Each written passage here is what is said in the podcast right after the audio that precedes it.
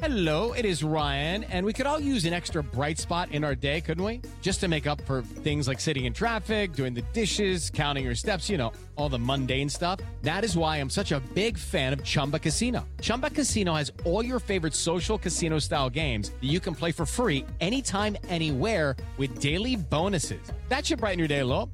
Actually, a lot. So sign up now at chumbacasino.com. That's chumbacasino.com. No purchase necessary. VGW Group. Void were prohibited by law. See terms and conditions. 18 plus.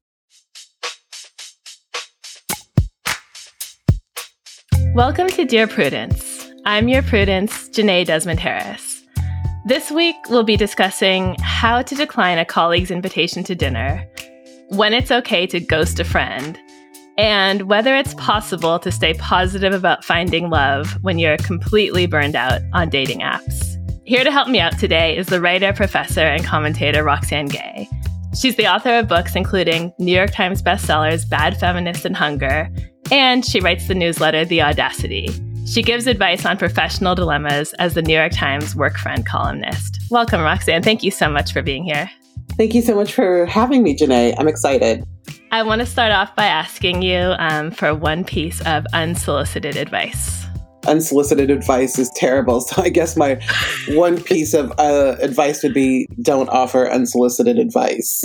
Fair, but it's very hard not to, right? Uh, I can barely control myself. I just love giving advice so much. Me too. It's like, yeah, I'm totally ready to give you advice. I mean, we're both lucky that we do it professionally, but that doesn't stop me from still wanting to just weigh in unprompted all across my life. It's never a deterrent. It's always like, I see you really doing something that's not good. Let me help right. you. And generally, people are like, I'm good. I want to fuck up. Thanks. Right. but a good reason not to is that you're not responsible if things go awry. Correct. Because sometimes you give advice and, you know, people actually don't really want advice when they ask for mm-hmm. advice. I think that they want their opinion or their the decision they've already made to be affirmed and mm-hmm. if you don't affirm that decision with your advice, then, you know, it's awkward. Absolutely.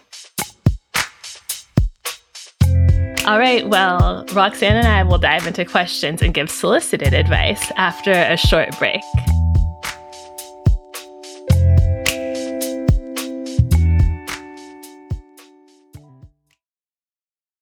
Can't get enough Dear Prudence? Then you should definitely join Slate Plus, Slate's membership program. You'll get to hear me answer an extra question every week just for members. With your subscription, you get ad free listening across the Slate network and unlimited reading on the Slate site, including all Dear Prudence columns, past and present. Go to slate.com forward slash Prudie Plus to sign up. It's just $15 for your first three months. Again, that's slate.com forward slash Prudie plus. The best way to learn a language? Immersion, living where the language is spoken and using it every day. But if that's not in the cards this year, you can still learn a language the second best way, and that's with Babbel. I love how easy it is to use. And as a person who can be really self conscious about making mistakes, I love that I don't have to actually talk to a real human while I'm still working on my vocabulary and my accent. Be a better you in 2024 with Babbel, the science based language driven learning app that actually works. Don't pay hundreds of dollars for private tutors or waste hours on apps that don't really help you speak the language. Babbel's quick 10-minute lessons are handcrafted by over 200 language experts to help you start speaking a new language in as little as 3 weeks. Babbel's designed by real people for real conversations. Babbel's tips and tools are approachable, accessible, and rooted in real-life situations. They're delivered with conversation-based teaching, so you're ready to practice what you've learned in the real world. Babbel has over 16 million subscriptions sold Plus, all of Babbel's 14 award-winning language courses are backed by their 20-day money-back guarantee. Here's a special limited-time deal for our listeners. Right now, get 55% off your Babbel subscription, but only for our listeners at babbel.com slash prudie. Get 55% off at babbel.com slash prudie, spelled B-A-B-B-E-L dot com slash prudie. Rules and restrictions may apply. Welcome back. You're listening to Dear Prudence, and I'm here with Roxane Gay. Let's get started with our first letter. It's titled, I'd Rather Eat Alone.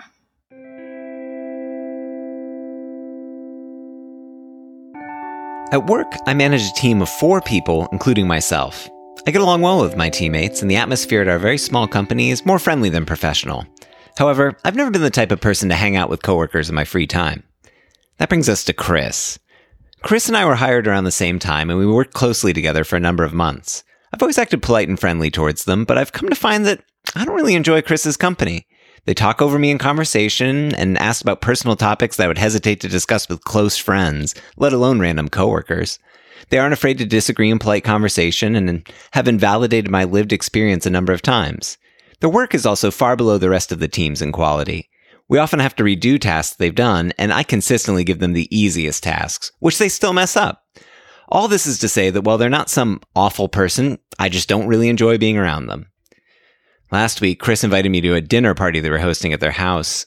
Prudie, I said yes against my better judgment. I'm agreeable to a fault and have been trying to work on my people pleasing tendencies, but I couldn't think of a polite way to decline in the moment.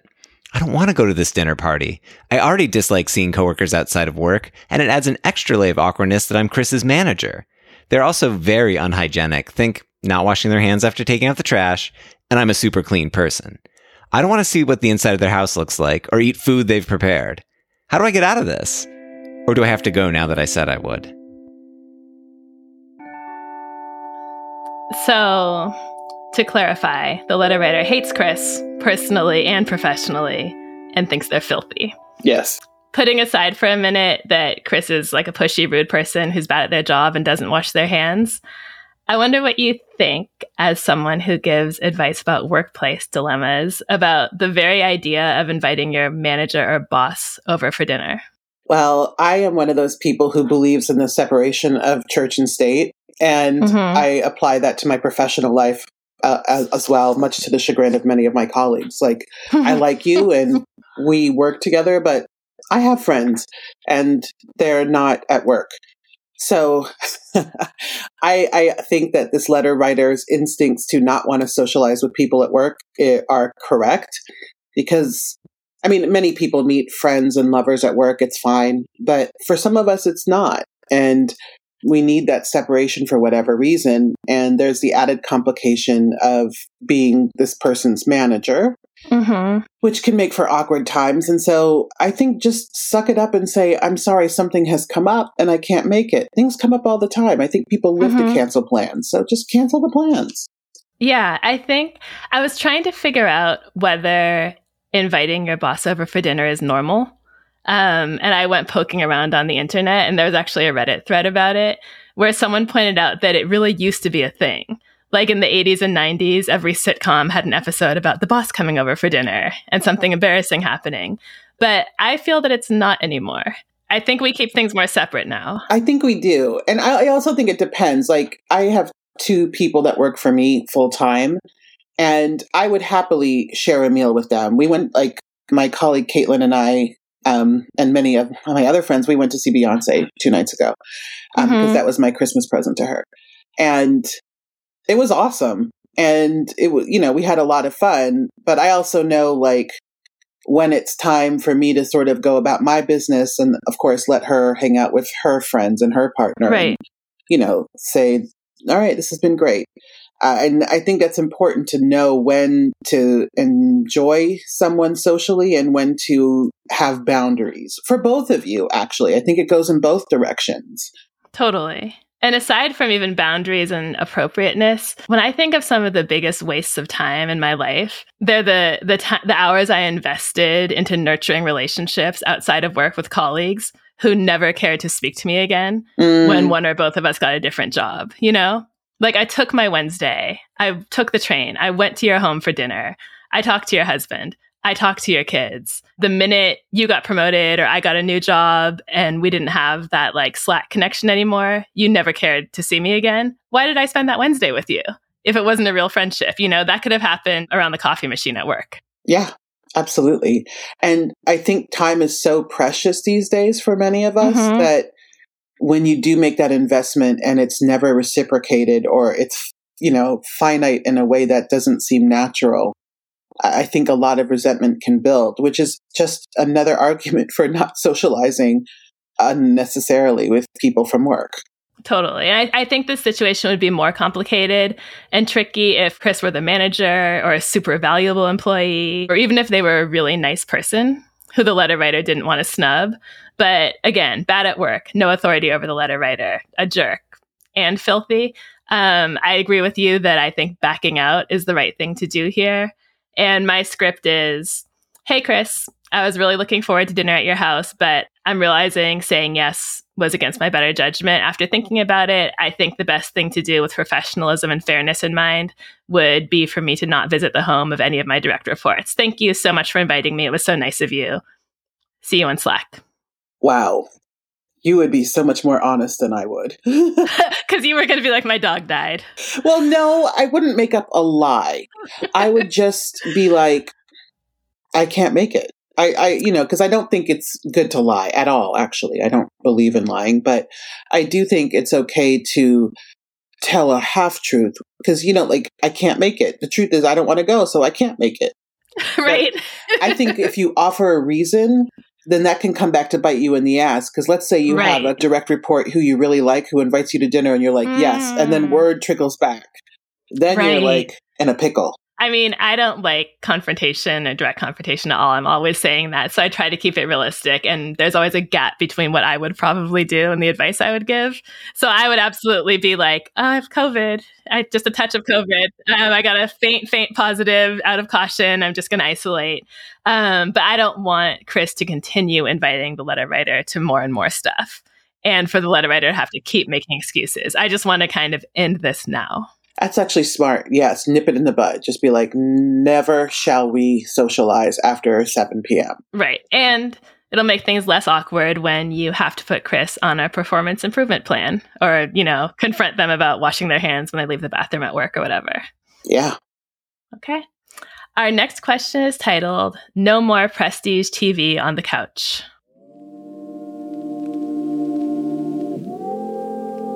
How do I figure out when slash if my boyfriend's weed habits cross the line for me?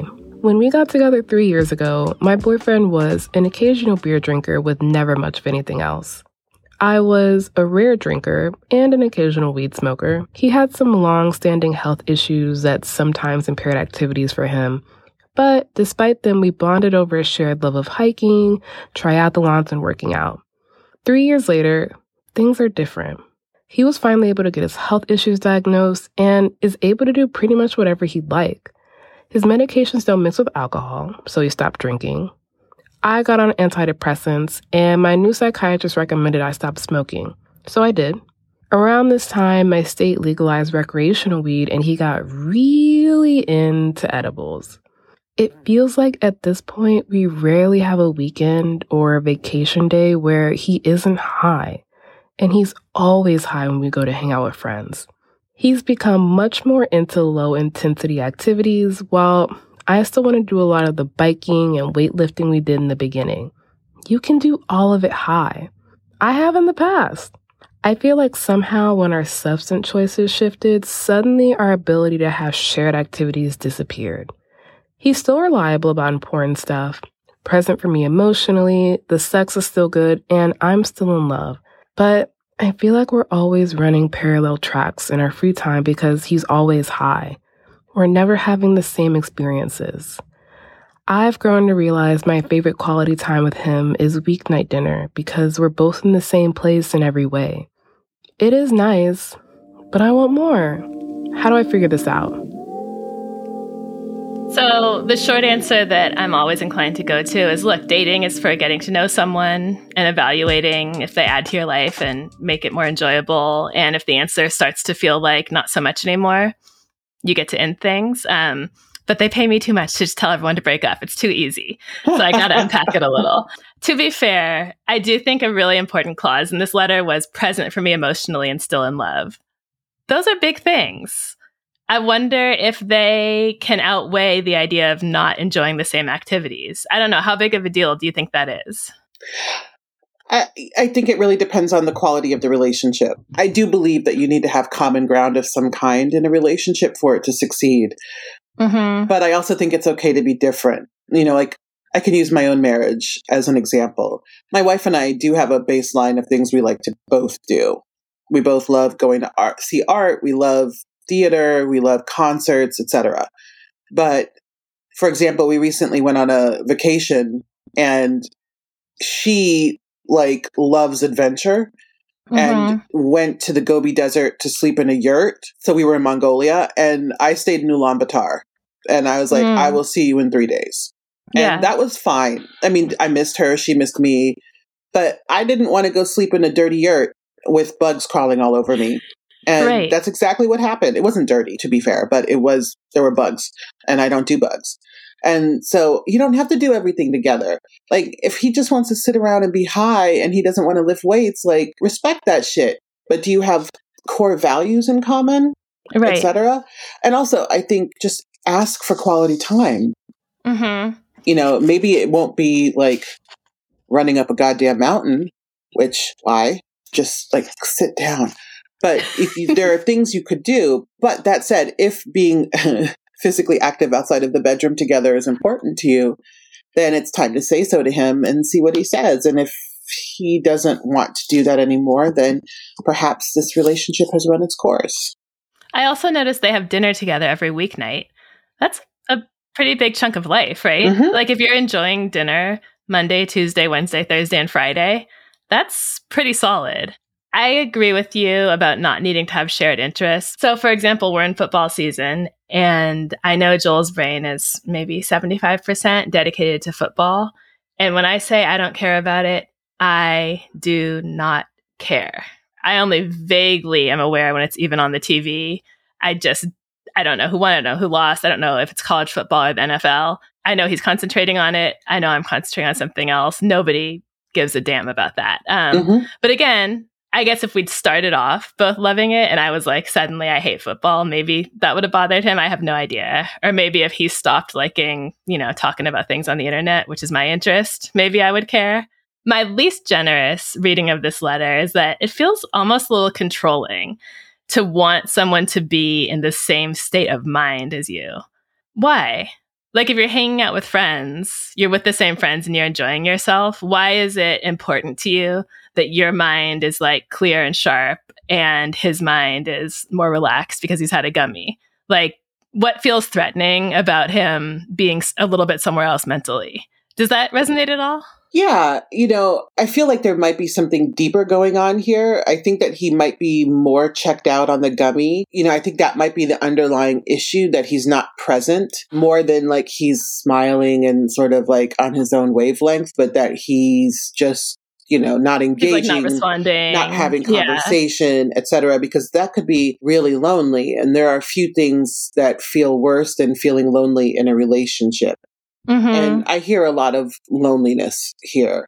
But I also Mm. agree that I do think she's trying to be controlling, like do what I want to do, which is not generally how relationships work. I mean, sure, there are things you do for your partner that you have no interest in, but you don't have to be like strong armed into it every time. You just do it because that's Right. what love calls for. At least for me, I'm like I'm happy to do things I don't want to do sometimes, Right. and I often find that seeing Debbie's excitement for it makes me excited too, and I end up Mhm. finding something really enjoyable in it, and I find myself getting out of my comfort zone.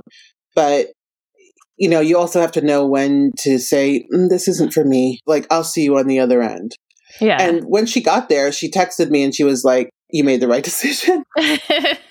she had a great time, but she knew that I would not have had a great time. And Yeah. so that was very affirming. And when you can also like affirm each other in your decisions that may not allow you to do certain things together, that's great. That means you just you're on the same page. And these Right. people are not currently on the same page. so I'm back in therapy after about a seven year break. Ooh. Um, so I'm going to annoy everyone, probably starting now with like saying what I think my therapist would probably say about this, which would be she would say, think about your values about what you want in a relationship and what's most important to you, and ask if the gummies and the way he behaves when he's high are getting in the way of that, or if it aligns with your values. I think that's kind of the core question here. So, something for you to meditate on, letter writer.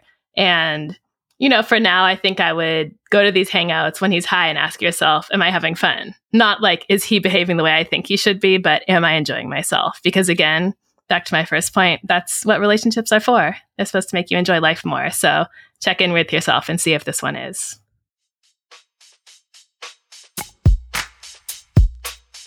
You're listening to the Dear Prudence Show, and when we come back, we'll be reading more of your letters.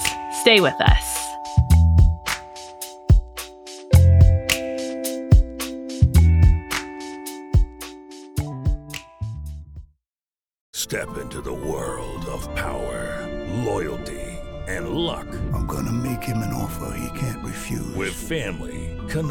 Cannolis, and spins mean everything. Now, you wanna get mixed up in the family business. Introducing The Godfather at ChumbaCasino.com. Test your luck in the shadowy world of The Godfather slot. Someday, I will call upon you to do a service for me. Play The Godfather now at ChumbaCasino.com. Welcome to the family. No purchase necessary. VGW Group. Void where prohibited by law. 18 plus. Terms and conditions apply. This episode is brought to you by Progressive Insurance. Hey, listeners, whether you love true crime or comedies, celebrity interviews, news, or even motivational speakers, you call the shots on what's in your podcast queue, right? And guess what? Now you can call the shots on your auto insurance too. Enter the Name Your Price tool from Progressive. The Name Your Price tool puts you in charge of your auto insurance by working just the way it sounds. You tell Progressive how much you want to pay for car insurance. Then they'll show you a variety of coverages that fit within your budget, giving you options. Now, that's something you'll want to press play on. It's easy to start a quote, and you'll be able to choose the best option for you fast. It's just one of the many ways you can save with Progressive Insurance. Quote today at progressive.com to try the Name Your Price tool for yourself and join over 28 million drivers who trust Progressive. Progressive Casualty Insurance Company and Affiliates. Price and coverage match limited by state law. Welcome back to Dear Prudence. I'm here with my guest Roxane to answer your letters, and the next one is titled Ghosting with Good Enough Reasons. I have a friend I don't like much anymore. We used to be very close, and especially during the pandemic, we leaned on each other hard with weekly virtual cocktail hours and regular texting. I will always be grateful for our good times. But over the last few years, I've become less interested in the things that originally brought us together. I've also noticed behaviors from my friend that I don't enjoy, like talking down to me or acting like I'm not managing my life correctly. At different points, she's offered slash threatened to buy me a new coffee maker. I like my coffee fine. Please don't send a coffee maker to someone else to give me because I wouldn't accept it from you. And has sent me apartment listings when I mentioned my husband and I were thinking of moving. I didn't ask for help, and we live on opposite coasts. The last time she visited me, I really didn't enjoy the visit, the way she talked to me and treated me, but also what we did lots of drinking. I also don't like the way she talks about mutual friends and finally realized that she might be talking that way about me to others. She has a way of talking about people and events in the world that I used to find funny and snarky, but now feels unkind. I also don't particularly like myself when I'm with her and I zone out when we talk, so I know I'm not being a good friend, and I don't like that about myself in this friendship. I've cut back on our phone calls and responding to her texts, but when we do talk, she still brings up when we can next see each other in person or expresses a desire to get back to a schedule where we are talking every week. I dread this. The big problem right now is I am pregnant with my first child. In years past, when we were closer, I talked with my friend about my interest in having a child. I didn't share with her or anyone that we were starting to try to become pregnant or when we succeeded. But now I'm in the second trimester and we are telling people. There are some people I have avoided telling because I know she still talks to them and I don't want it to get back to her before I have told her, but I also don't want to tell her.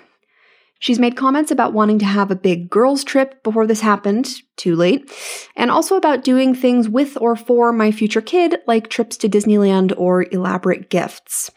I don't want her to have that kind of role in my life or my kid's life. The last time we talked about me hypothetically having children one day, she brought up that I might have to get rid of my cat. What?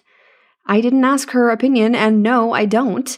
I feel like I need to tell her because of our history and because I don't want her to hear it through the grapevine. I know she'll be thrilled for me and want to express that excitement, especially through gift giving and making plans to visit, and I don't want that from her. She's complained in the past about the ways that other friends have wronged her, and I have seen her carry grudges for years. So I don't know that a big conversation about my desire to scale back our friendship will be well received. I don't want her to think that my soon to be baby is the reason that we grew apart, but maybe it's fine if that's what she thinks. Am I okay to keep slowly ghosting? And if so, how do I navigate this baby news? Or do you have some other suggestions? I missed this on the first reading, so I was sitting here laughing about the idea of the conversation going, Hey, friend, I have something important to share. I'm thinking about starting a family. And the friend going, You know, you might have to give up your cat. I mean, what? I mean, like people have the strangest ideas about like bringing a child into your home, and for some reason, cats, which I actually get, um, come up quite a lot as you can't have a baby around a cat, which doesn't, you know, is not true. This friend sounds unlikable. Honestly, the part about her sending apartment listings when the letter writer said she was thinking about moving kind of gave me a visceral reaction too. I just I think it's the most offensive thing when someone inserts themselves in your stressful big life planning decisions that way. Um, it goes right back to what we said about giving unsolicited advice. Yes. Um, but all that said, what do you think? Slow ghost, fade out, um, or have a formal friend breakup, or actually, it just occurred to me like try to repair, try to fix the friendship before ending it? What do you think? Well, I don't think that repair is on the table simply because the letter writer doesn't seem to like this person very much, which is totally fine. Sometimes mm-hmm. you get to know someone and you have friendship for a moment and it's not for a lifetime. You realize, okay, we were something for each other during the pandemic, for example. And mm-hmm. now that we are back to something closer to normal, our lives are not compatible. But I also think friend breakups sound painful. I've never done one. I'm more of the uh, ghoster. Like I just mm-hmm. disappear because I don't like confrontation. Yeah, so I don't have any good advice for this person because I think it's uncomfortable. But I am so surprised by the number of people who are friends with people they don't like. Mm-hmm. Save yourself the trouble. Yeah, I find that shocking too. I've also done the fade out. And if you happen to be listening to this and we used to be close friends, or we're not anymore, it probably wasn't you.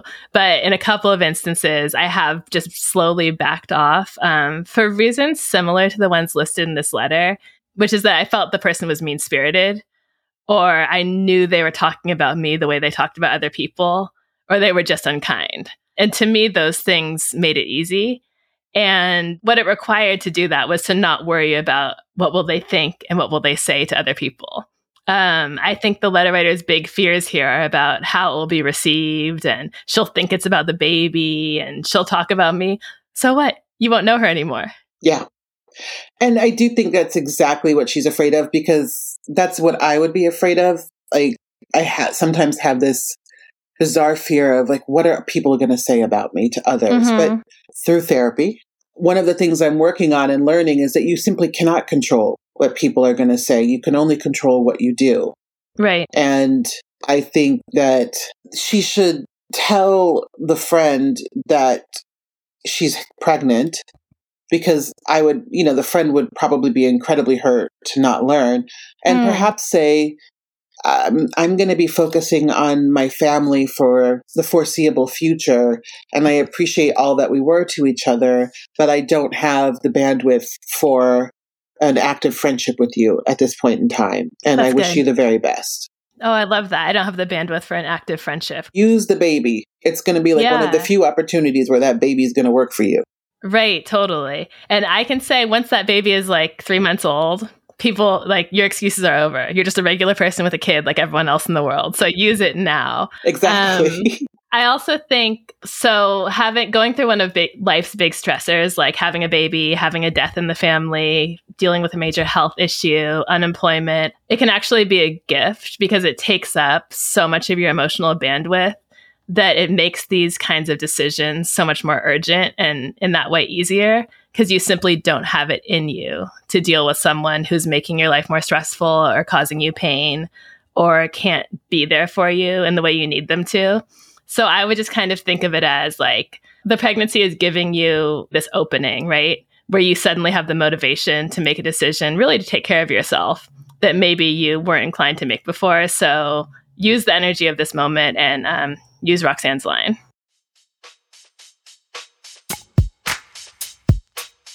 This is Dear Prudence. We need to take a break, but when we come back, more letters from you and advice from us.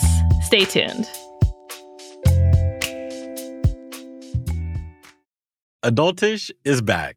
And this season, we're talking about standing up and learning how to take a stand for issues on the minds of young people, like book bans, the book banning side. They have an incredibly well oiled machine, filling in food deserts. We have three community colleges where we either provide food boxes or an actual operating farmers market. And what's affecting young people's mental and emotional health. Pressures of school, friendships, from romantic relationships pressures from family. New episodes of Adultish from YR Media drop every Thursday, so subscribe wherever you're listening now.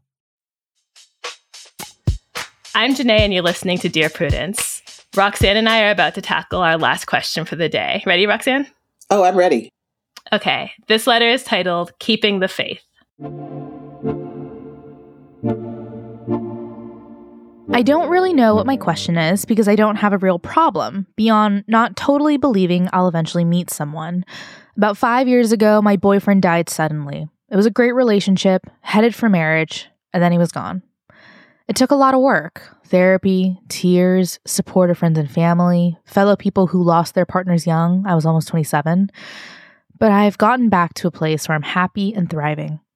I have a job I generally enjoy and find rewarding close friendships, although looking to make more new friends after a COVID exodus from my city, creative and active hobbies.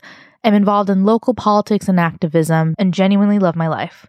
I didn't date for nearly two years after my boyfriend died, and have since had one longer relationship, conveniently throughout much of the pandemic, and threw myself back into dating more actively when that ended. I went on 35 first dates in a year. Some of those turned into six to eight dates. Most didn't last more than one or two. I'm feeling burnt out on dating apps and I'm actively trying to meet people in person, although it's hard. It feels like my more peripheral social circle shrunk during COVID. My friends are mostly women who are mostly friends with women. Everyone is married, it feels like, and I've never been one to strike up a conversation on a plane or at the grocery store or even a bar. I want kids. I'm open to doing it on my own. I know I have longer than society might tell me I do to make that happen. How do I keep believing that eventually it'll happen for me again? How do I not resent that it seems like it comes easier for everyone else? I know this is not true. I've talked about these things with my therapist, but for some reason, I'm hoping a stranger's encouragement might help shake something loose in my brain. So, first of all, I would say it is okay to resent that things seem to be easier for other people. It's not fair what happened to you. It's not fair that you lost your boyfriend. It's a tragedy. It's okay to feel sorry for yourself about that. And it's okay to wallow in the feeling that you've been dealt a really shitty hand. I agree. You know, losing a boyfriend like that in such an unexpected way, because in general, you know, young people aren't supposed to die. Mm-hmm. Uh, I think that's truly painful. And it sounds like you are coping with it pretty well, as complicated as grief can be. And I would say I also understand that sense of hopelessness, but I would also say, and I say this with all the love in the world, like you have to give yourself some time. You have a lot of time for family. You have a lot of time to find someone you want to have a family with. Or, you know, if you want to do it on your own, you have time. Truly, like many of my friends, most of my friends have started their families in their mid to late 40s because we were all in grad school during our 30s. And, mm-hmm. you know, there just wasn't time. And then we were, you know, for those of us who went into academia, we were on the tenure track and there wasn't really time. And right. so you put it off and you put it off, and then you're like 45 and you're like, wow, I think I want a kid. What do I do? Yeah. And so you have so much time because if people my age can figure it out, I, you're going to figure it all out. But also allow yourself to honor those feelings of hopelessness. Like you don't have to deny them. You don't have to push them away. You can just say, yeah, this is how I'm feeling right now. As long as you understand that you're not going to feel this way forever. Yeah, really, I would say stop pushing this bad feeling away. You can. It's sort of like right after a breakup, you have to like lay in bed and be miserable and cry and be filthy and eat whatever you want and like leave plates around the bedside table, whatever, for a weekend. You know, give yourself a chance to just um to really kind of shut down and know that you will kind of move through it and get to the other side of it.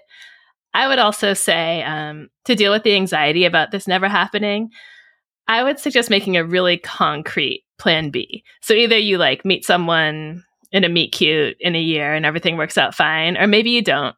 So maybe you make a timeline for yourself. Like maybe you get fertility testing to see what you have going on. Maybe you decide to freeze your eggs.